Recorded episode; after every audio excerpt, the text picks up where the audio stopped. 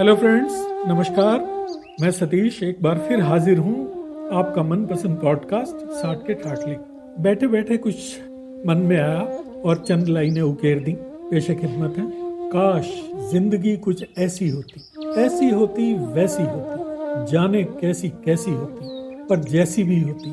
खुशी तो तब भी नहीं होती। क्योंकि यही तो ज़िंदगी है। काश, आस और सांस एक के बाद एक आती है। पर काफ़ी कभी नहीं दोस्तों, आपने समाज में दो तरह के लोग देखे होंगे। एक वो, जो समस्या आने पर समस्या समस्या चिल्लाते हैं। दूसरे वो, जो समस्या के आने पर अपनी सारी एनर्जी को इकट्ठा करते हैं और समस्या में ही समाधान खोजते हैं। ऐसी ही शख्सियत होती हैं जो दूसरों को एक रास्ता दिखाती दोस्तों, आजकल हमारे समाज में एक बड़ा ज्वलंत मुद्दा है। वो है सिंगल पेरेंटिंग और आने वाले समय के साथ ये बढ़ता भी जा रहा है। कारण बहुत से हैं, समस्या भी गंभीर है। तो इस पर चर्चा करने के लिए मैं बहुत समय से एक ऐसी शख्सियत की तलाश में था, जिसने न केवल इसको जिया हो, बल्कि इसके मनोविज्ञान पे काम भी किया, उसको समझा हो, और इस समस्या का समाधान इसी समस्या के बीच से निकालने की कोशिश की। तो फ्रेंड्स, आज मैं आपकी मुलाकात कराऊँगा एक ऐसी डायनामिक शख्सियत से जो न केवल मल्टी डायमेंशनल है जानी मानी एजुकेशनिस्ट हैं, चट्टान जैसे मज़बूत इरादे वाली हैं, हंसमुख हैं, और जीवन को जीवन की दृष्टि से देखने की आदत रखती हैं। इनका नाम है मिसेस शशि वर्मा। ये आजकल अपने बच्चों के साथ यूएस में हैं तो आइए कॉल करते हैं मिसेस शशि वर्मा को।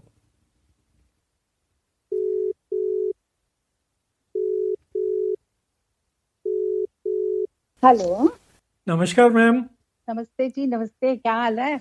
बहुत अच्छा हूँ मैम। हम आपका बहुत बहुत स्वागत करते हैं बहुत बहुत अभिनंदन करते हैं अपने इस पॉडकास्ट साठ के ठाठ पर। Thank you so much thank you so much आप इतनी दूर बैठे हैं अपने बच्चों के पास और फिर भी आपने अपना टाइम निकाला। इट्स सो नाइस जी। कहीं पर भी कोई बहुत अच्छा कार्य कर रहा है और उस यज्ञ में अगर आप एक आहुति भी डाल देते हैं तो कम से कम आप भी उसके थोड़े से हकदार बन जा रहे हो। उस पुण्य का थोड़ा फल मिल जाता है। और क्या? अब जब साठ के ठाठ की बात आप करते हो सर तो साठ के ठाठ में मतलब अब तो हम उस ठाठ में जी रहे हैं कि कब हमारे लिए एक पुष्पक विमान आएगा और हम उसमें चले जाएँगे। तो भैया जितना यज्ञ होम और दान हम कर सके वही अच्छा है जितनी खुशियाँ बांट सके। आपकी दिनचर्या क्या रहती है? खुद को एनर्जी देने के लिए आप अभी भी इतने काम करती हैं लोगों की मदद करती हैं। मैं एक तो योगा करती हूँ जी। कि मैं योगा रेगुलर दो घंटे करती हूँ। वेरी गुड और आधे से पौन घंटे का मेडिटेशन करती हूँ और उस मेडिटेशन से आगे निकल करके मैं मैनिफेस्टेशन भी करती हूँ। अरे वाह। ठीक है? गुड और मेरा ये मानना है कि इंसान को ना हमेशा पॉजिटिव होना चाहिए। पॉजिटिव इन द सेंस कि आपके पास जो कुछ है ठीक है अगर आप एक झोपड़ी में रहते हो ना बी हैप्पी कि God has provided you that hut for every little thing ma'am आप अपनी जीवन यात्रा के बारे में बताएँगे उस बचपन से इस बचपन तक। हाँ बिल्कुल सही बोला आपने। जी। बचपन मेरा बड़ा ही प्यारा गुजरा है। मैं बहुत खुशकिस्मत रही हूँ कि मुझे मेरे माता पिता और मेरा परिवार बहुत प्यार करने वाला मिला। ओके। ठीक है? हाँ मुझे बहुत प्यार मिला है अपनी फैमिली में। जी। मेरे फादर एक्स आर्मी मैन थे जी. और मेरी मदर जो थी बहुत ही पुण्यशीला स्त्री थी बहुत संस्कारों से परिपूर्ण थी। जी। और हमारे अंदर जो भी संस्कार हमको मिले हैं ना वो हमें हमारी माता से ही मिले हमारी माँ बहुत ही विद्वान स्त्री थी। हमारे फादर जो थे वो एक कर्मठ व्यक्ति थे ठीक है? उनके लिए वर्क इज़ वर्शिप था और हमारी माता के लिए वर्शिप ही संस्कार वेरी गुड मेरी मम्मी का नाम संतोष और मेरे पिता का नाम जनक है। समझ सकते हैं कि ये संबंध ही एक संतोष जनक संबंध था सेटिस्फेक्ट्री संबंध था। क्या बात है। फिर आपकी पढ़ाई लिखाई में हाँ पढ़ाई लिखाई एक्चुअली हम उस समय के जगह से अगर वास्ता रखें तो उस जमाने में हम बिहार में थे ठीक है? ओके। और जो आज के जमाने में और जिस स्थान पर हम थे वो आज के जमाने का झारखंड है। हम झरिया कोलफील्ड्स में मेरे फादर थे। वहाँ पे वो कोल बिज़नेस करते थे। आर्मी से रिटायर होने के बाद। तो उसी क्षेत्र में ही हमारी पढ़ाई लिखाई हुई है। मेरे कॉलेज एजुकेशन जो है वो मेरी रांची यूनिवर्सिटी से कंप्लीट हुई है। मैंने पोस्ट ग्रेजुएशन लैंग्वेज में किया और जो मेरी ग्रेजुएशन की डिग्री रही है वो मेरी मेडिकल में रही है। Okay okay. उसके बाद फिर बीएड किया एमएड किया बीएड किया मैंने उत्कल यूनिवर्सिटी से। एमएड किया मैंने हिमाचल प्रदेश से। पीएचडी के लिए मैंने फिर रांची यूनिवर्सिटी में ही किया। जी। आ, जिसको दुर्भाग्य से कह सकते हैं सारा कुछ पूरा होने के बावजूद भी बहुत पूरा नहीं हो पाया क्योंकि जब अवार्ड करने का टाइम था तो जो मेरे गाइड थे डॉक्टर आर एन झा उनका देहांत हो गया था। काफ़ी बूढ़े थे काफ़ी बुज़ुर्ग थे इंग्लिश के प्रकांड विद्वान थे वो। जी। तो चलो ठीक है जो भी है कुछ चीज़ें जीवन में ऐसी होती हैं जो पूर्ण होके भी पूर्ण कहलाती नहीं है तो हमारे साथ भी जीवन में इस जगह पर यही एक कमी कभी कभी लगती है पर नहीं ठीक है यार हम खुश हैं अपने जीवन से बहुत सुखी हैं इस मामले सो नाइस मैम अच्छा मैम मुझे ना एक बात समझ नहीं आई। जी। जैसे आपने पढ़ाई तो की है मैथ साइंस। जी करी थी। और आपका जो फ़ील्ड रहा है वो ज़्यादातर साइकोलॉजी रहा है मनोविज्ञान और सामाजिक हाँ। ताने बाने पे ही आपने काम किया है इतना। जी जी तो ये विरोधाभास नहीं है ये? नहीं विरोधाभास नहीं है मैं आपको एक बात बताना चाहती जी। कुछ चीज़ें होती हैं जो आपके जीवन के साथ बहुत ज़्यादा गहरे जुड़ी बिल्कुल। और कुछ चीज़ें आपको ना ईश्वर प्रदत्त होती तो आप कह सकते हैं कि साइकोलॉजी एक ऐसा सब्जेक्ट रहा है जो मुझे ईश्वर प्रदत्त मिला।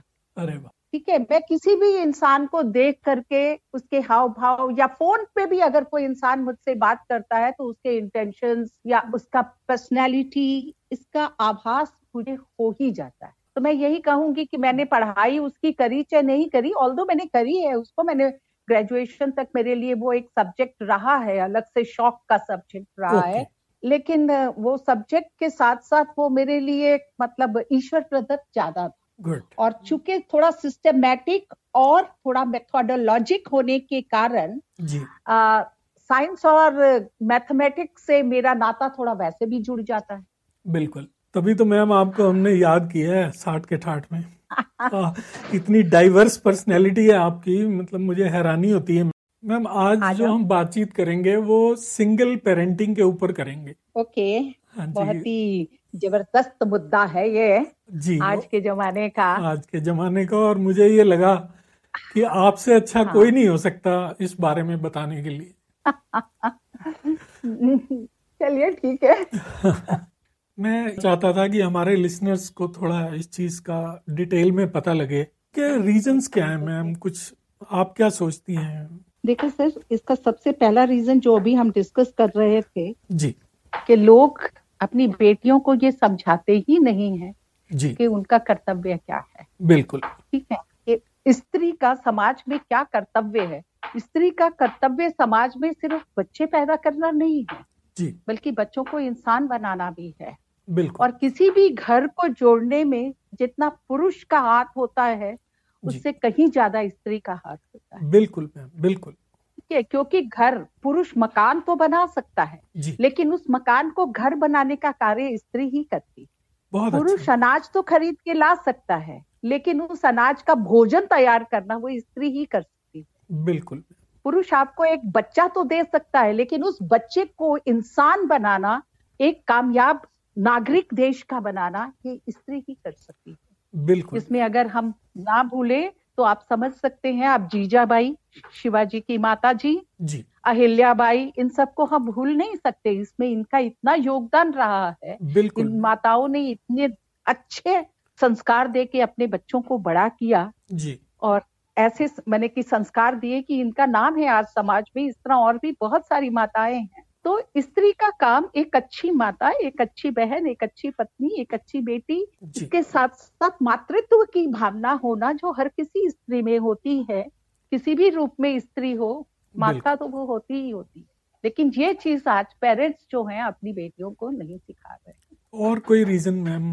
हाँ बस वही clash of egos clash of egos बिल्कुल बिल्कुल। क्लैश ऑफ़ ईगोस है प्लस पुरुषों की स्वच्छंदता है। एग्जैक्टली ठीक है जहाँ लड़की को ये नहीं सिखाया गया वहाँ पुरुष को भी ये संस्कार नहीं दिए गए कि तो तुम्हारा क्या कर्तव्य है किस तरह से तुमको परिवार को बाँध के रखना है। इसमें पुरुष का भी बहुत बड़ा अहम रोल होता है। बिल्कुल। मैम फैमिली डिस्कॉर्ड के अलावा भी और कुछ रीजन होंगे? सिंगल पेरेंटिंग के थोड़ा उस पर भी प्रकाश डालिए। सर मोस्ट इंपॉर्टेंट अगर सिंगल पेरेंट का हम देखें जो कि आ, कह सकते हैं कि जो सदियों से चला आ रहा है जी। वो एक तो है कि अनटाइमली डेथ जो मोस्ट इंपॉर्टेंट होता है हमारे भारतीय समाज के लिए। ओके ये हमारे भारतीय समाज के लिए ही मेन है जी। कि untimely death of any of the parent चाहे मदर हो चाहे फादर हो ठीक है? जी। केस में सिंगल पेरेंट हो जाता है चाहे कई बार होता है बच्चे को पैदा करते ही माँ का देहांत हो गया और फादर को अकेले ही बच्चे को रेज अप करना पड़ता है है ना? पालना पड़ता है बच्चे को। और कई बार होता है कि पिता की डेथ हो गई किसी भी कारण से अगर मान लीजिए आर्मी में है तो कई बारी तो बच्चे के पैदा होने के पहले ही वो शहीद हो गए हैं और कई बारी भाई बच्चा छोटा है तो वो शहीद हो गए हैं। बिल्कुल। ये सारे या जनरल में सिविलियंस की बात करें तो एक्सीडेंट हो सकता है या कोई बीमारी हो सकती है जिसके कारण पिता की मृत्यु हो गई तो मदर के ऊपर सारी जिम्मेवारी आ जाती है। जी। इस केस में एक चीज़ होती है कि उसमें समाज और परिवार का सहयोग मिलता है।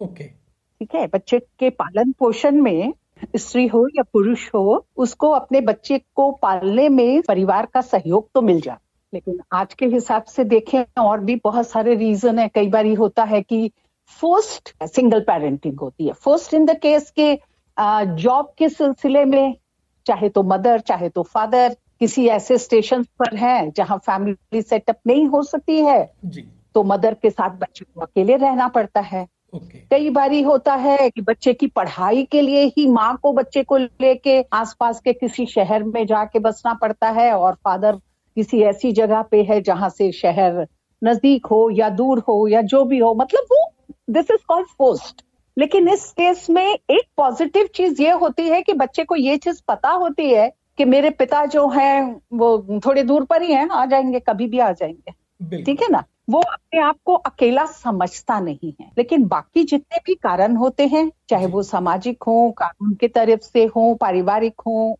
या दैवीय कारण जिसमें मृत्यु आती है इन सब केसेस में क्या होता है कि बच्चे को ये पता होता है कि मेरा पिता है ही नहीं या मेरी माता है ही नहीं। जी। वो स्थिति जो होती है वो बच्चे के लिए साफ़ साफ़ लहजों में दयनीय ही होती है क्योंकि किसी भी बच्चे को के आगे बढ़ने में या एक अच्छा नागरिक बनने में एक अच्छा इंसान में बनने में माता और पिता दोनों का बराबर का योगदान होता है और मैम मैंने देखा ज़्यादातर सिंगल पेरेंटिंग में मदर को ही ज़्यादा फेस करनी पड़ती हैं ज़्यादा। तो मैम ये जैसे जो बच्चे होते हैं इस तरह के आपने कभी देखा होगा एज टीचर भी आपने महसूस किया होगा कुछ बच्चे आपकी लाइफ में ऐसे आए होंगे जी जी। हाँ हाँ। तो बच्चों का जो इमोशनल डेवलपमेंट है या फ़िज़िकल डेवलपमेंट है या प्रोफेशनल प्रोग्रेस है इस पे क्या फ़र्क पड़ता है मैम इसका? सर इसमें फ़र्क तो पड़ता ही पड़ता है। ओके। ठीक है? क्योंकि बच्चे का जैसे कहते हैं ना हमारा ब्रेन भी है ना तो एक राइट ब्रेन होता है एक लेफ़्ट ब्रेन होता है और दोनों के अपने अपने हिस्से हैं। ओके। अपना अपना पार्ट हमारे लाइफ में। जी। ठीक है? तो उसी तरह हमारे जीवन में भी माता और पिता का बराबर का है अगर एक भी नहीं है तो वो डिसबैलेंस सिचुएशन तो होती है। होती ओके। इसमें कोई दो मत नहीं है कि नहीं होती है। और वो कई बार होता है कि कोई बच्चा इसको बहुत सहज स्वीकार करता है और कोई बच्चा उसकी कमी को ज़्यादा महसूस करता है। ओके। ये एक इंडिविजुअल डिफरेंस है। हर बच्चे के साथ। लेकिन फ़र्क तो पड़ता ही है। उसको कुछ लोग कहते हैं कि हाँ मैं, एक सिंगल पेरेंट चाइल्ड हूँ। बड़ा बोल्डली कहते हैं। मेरी मम्मी मेरे लिए सब करती है या मेरे पापा मेरे लिए सब करते हैं। बिल्कुल।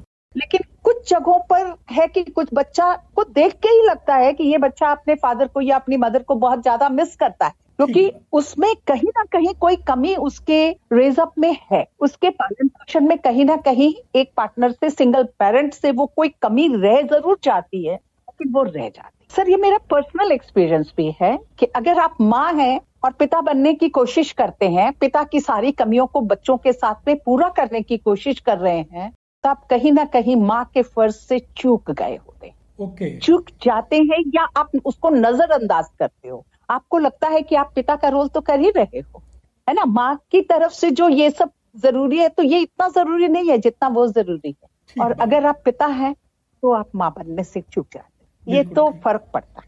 जी। जो आप रोज सुनते होंगे कि बच्चे डिप्रेस्ड हो जाते आपने कभी अपने बचपन में डिप्रेशन शब्द सुना था? कभी नहीं मैम कभी नहीं। डिप्रेशन क्या होता है ये कभी आपने जाना था? हमने इम्प्रेशन जाना था जो गाल पे पड़ता था। हाँ। डिप्रेशन कभी नहीं जाना। डिप्रेशन कभी नहीं जाना। जी। और आज आप देख लीजिए कि छोटे छोटे बच्चे दस साल ग्यारह साल बारह साल के बच्चे डिप्रेशन में होते हम जब स्कूल में पढ़ते थे तो सोशल स्टडीज़ करके एक जी। बिल्कुल। तो उसमें पढ़ते थे कि child learns the best citizenship between the kisses of mothers and the cares of father मैंने माँ के प्यार और पिता के देखभाल जी बिल्कुल। के बीच ही एक बच्चा एक अच्छा इंसान बन सकता है। बिल्कुल। है ना? अच्छा मैम एज टीचर या एज सोसाइटी ऐसे बच्चों की मदद कैसे की जा सकती है कि उनकी नॉर्मल ग्रोथ रहे? उनको कैसे हेल्प कर सकते हैं? सर मैं इसमें एक बात कहूँगी। सच को स्वीकारना सिखाना पड़ेगा। जो सच है ये एक ऐसा सत्य है जो कड़ुआ है। लेकिन इसको आपको मानना ही पड़ेगा अगर आपकी माता नहीं है तो वो नहीं है।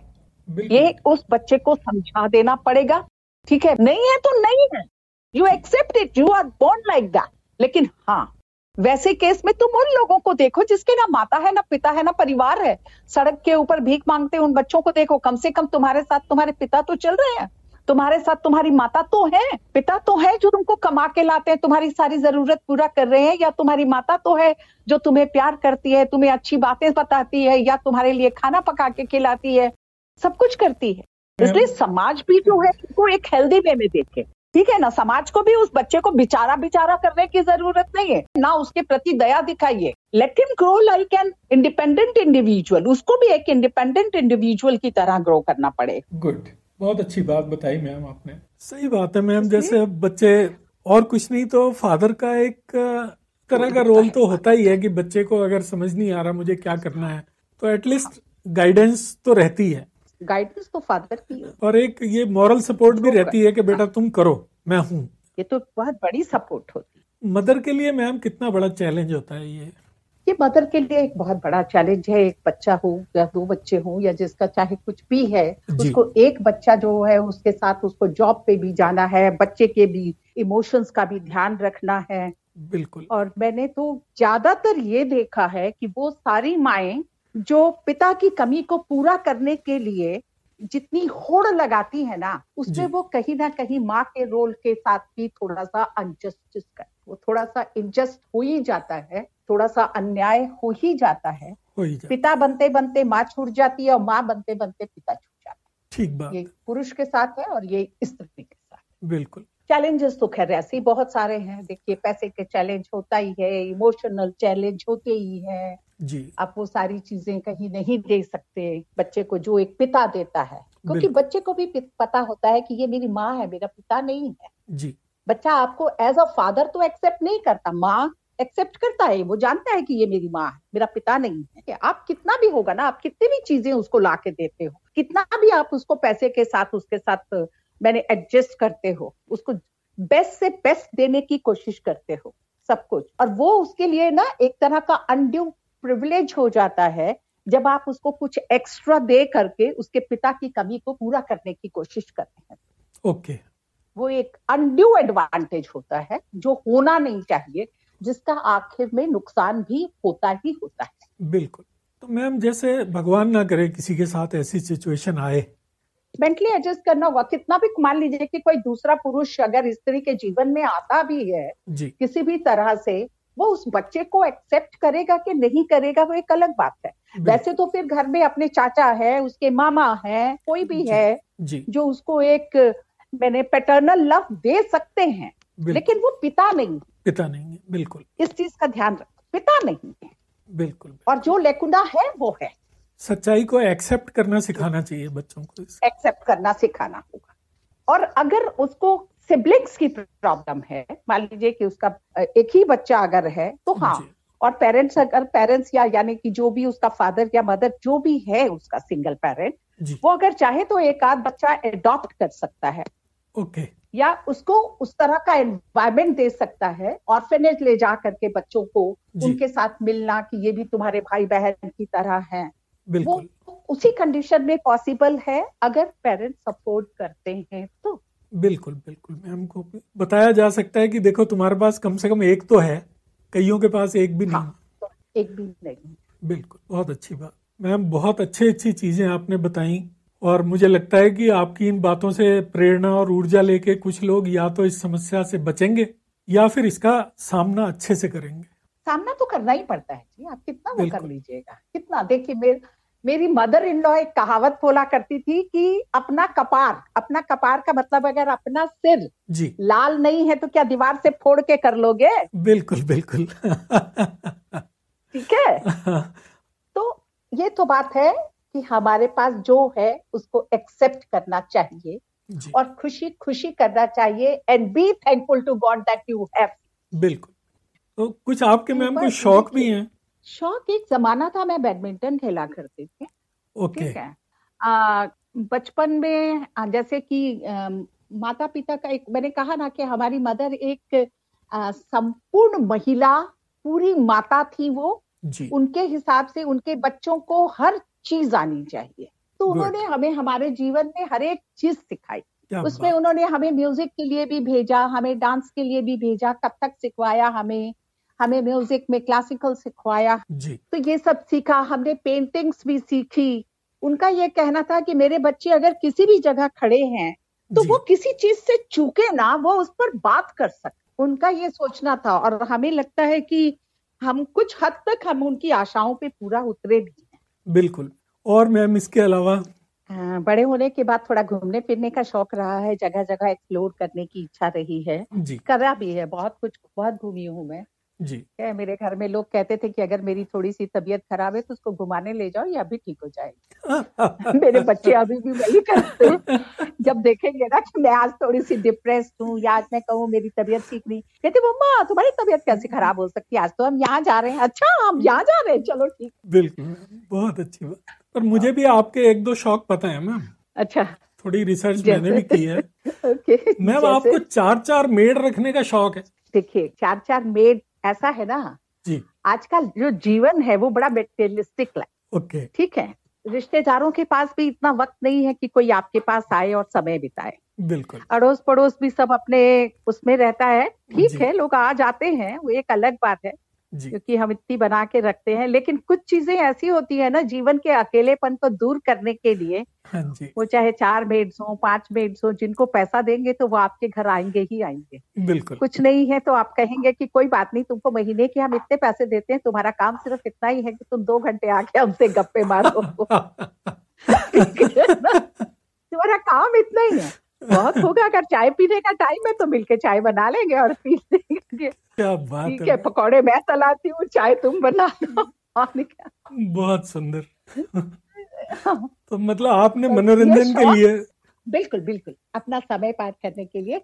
मैम आपका भी जो जीवन है ना एक बहुत बड़ी तपस्या है अपने आप में। कि यहाँ मैं एक चीज़ और कहती हूँ। जी। है मेरे जीवन में ये मैंने ही सिर्फ़ किया है या जो संघर्ष किया है ये सिर्फ़ मैंने ही किया है। बच्चे भी संघर्ष करते हैं। बिल्कुल। जानते हैं ये सारा कुछ जो है आज अगर मेरे बच्चे किसी जगह पर बहुत अच्छी जगह पर है मेरे तीनों बच्चे अपनी जगह पर बहुत अच्छी जगह पर हैं। मैं तो इस मामले में ना सच में कहती हूँ मैं बहुत किस्मत पाली हूँ। मेरे बच्चे बहुत ही लाइक ठीक है? चाहे मेरी बेटियाँ हैं चाहे मेरा बेटा है इतना ध्यान रखते हैं ना मैं तो मतलब तो कभी कभी ये सोचती हूँ कि मैंने क्या मोती दान किए थे जो भगवान ने मुझे इतने अच्छे बच्चे दिए हैं ठीक है? तो ये सिर्फ़ मेरा ही योगदान नहीं है ये उनका भी योगदान है। उन्होंने भी बहुत संघर्ष किया अपने आप को उस मुकाम तक लेके जाने। बिल्कुल नो डाउट मैम हमारे जो लिसनर्स हैं आप इनके लिए कोई संदेश देना चाहेंगी? सर मैं तो यही कहूँगी कि हमेशा ये पॉजिटिव रहें एंड मैनिफेस्टेशन करें और यूनिवर्स को थैंक्स बोले हमेशा। ना हमारे लिसनर्स को आज बहुत मज़ा भी आया होगा और उन्हें बहुत सारी प्रेरणा भी मिली होगी ऊर्जा भी मिली होगी आपसे बातें करके।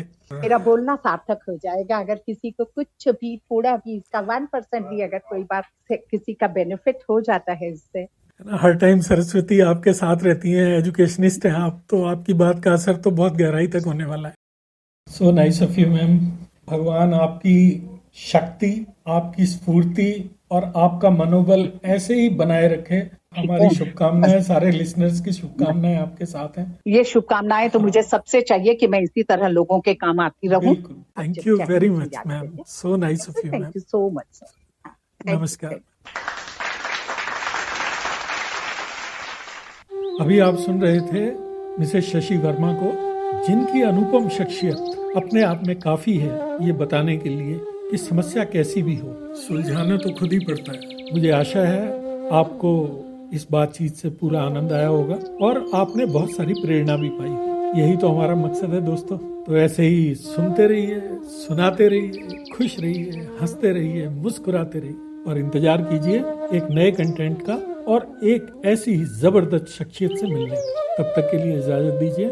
टाटा।